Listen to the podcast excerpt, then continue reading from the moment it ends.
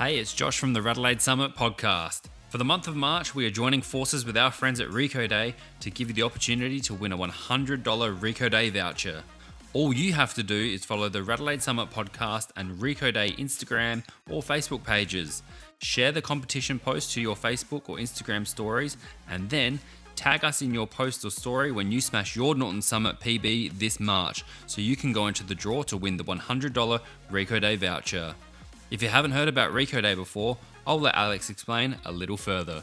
Rico Day is actually the only standalone dedicated sports recovery centre in South Australia. Wow. They are conveniently located in the Adelaide CBD and provide all athletes, but especially cyclists, the opportunity to use the same recovery tools as the professionals. Um, so it doesn't matter if you're training for the Olympics or just wanting to beat your mates. We all know it's just about beating your mates. So But but Olympians have been there. there is Olympians there. yeah, yeah, yeah. It's yeah. amazing. So the husband and wife team at Recoday, amazing people, and as I've mentioned before, if you haven't booked in already, get in there. They do an awesome job. Can book online. Book online. Easy. They've, they've got an awesome online system.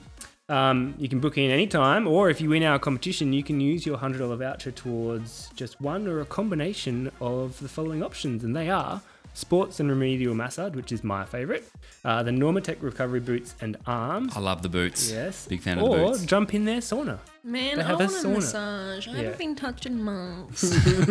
it's not that kind of massage. so what are you waiting for? Why don't you head out onto Norton Summit this March and give your PB a good old crack, and then enter the Recoday and Radelaide Summit podcast competition. If you've got any questions about the competition, hit us up on our social media pages. We'll be more than happy to respond to any questions. And so with that, good luck, and we'll see you out in the summit this March.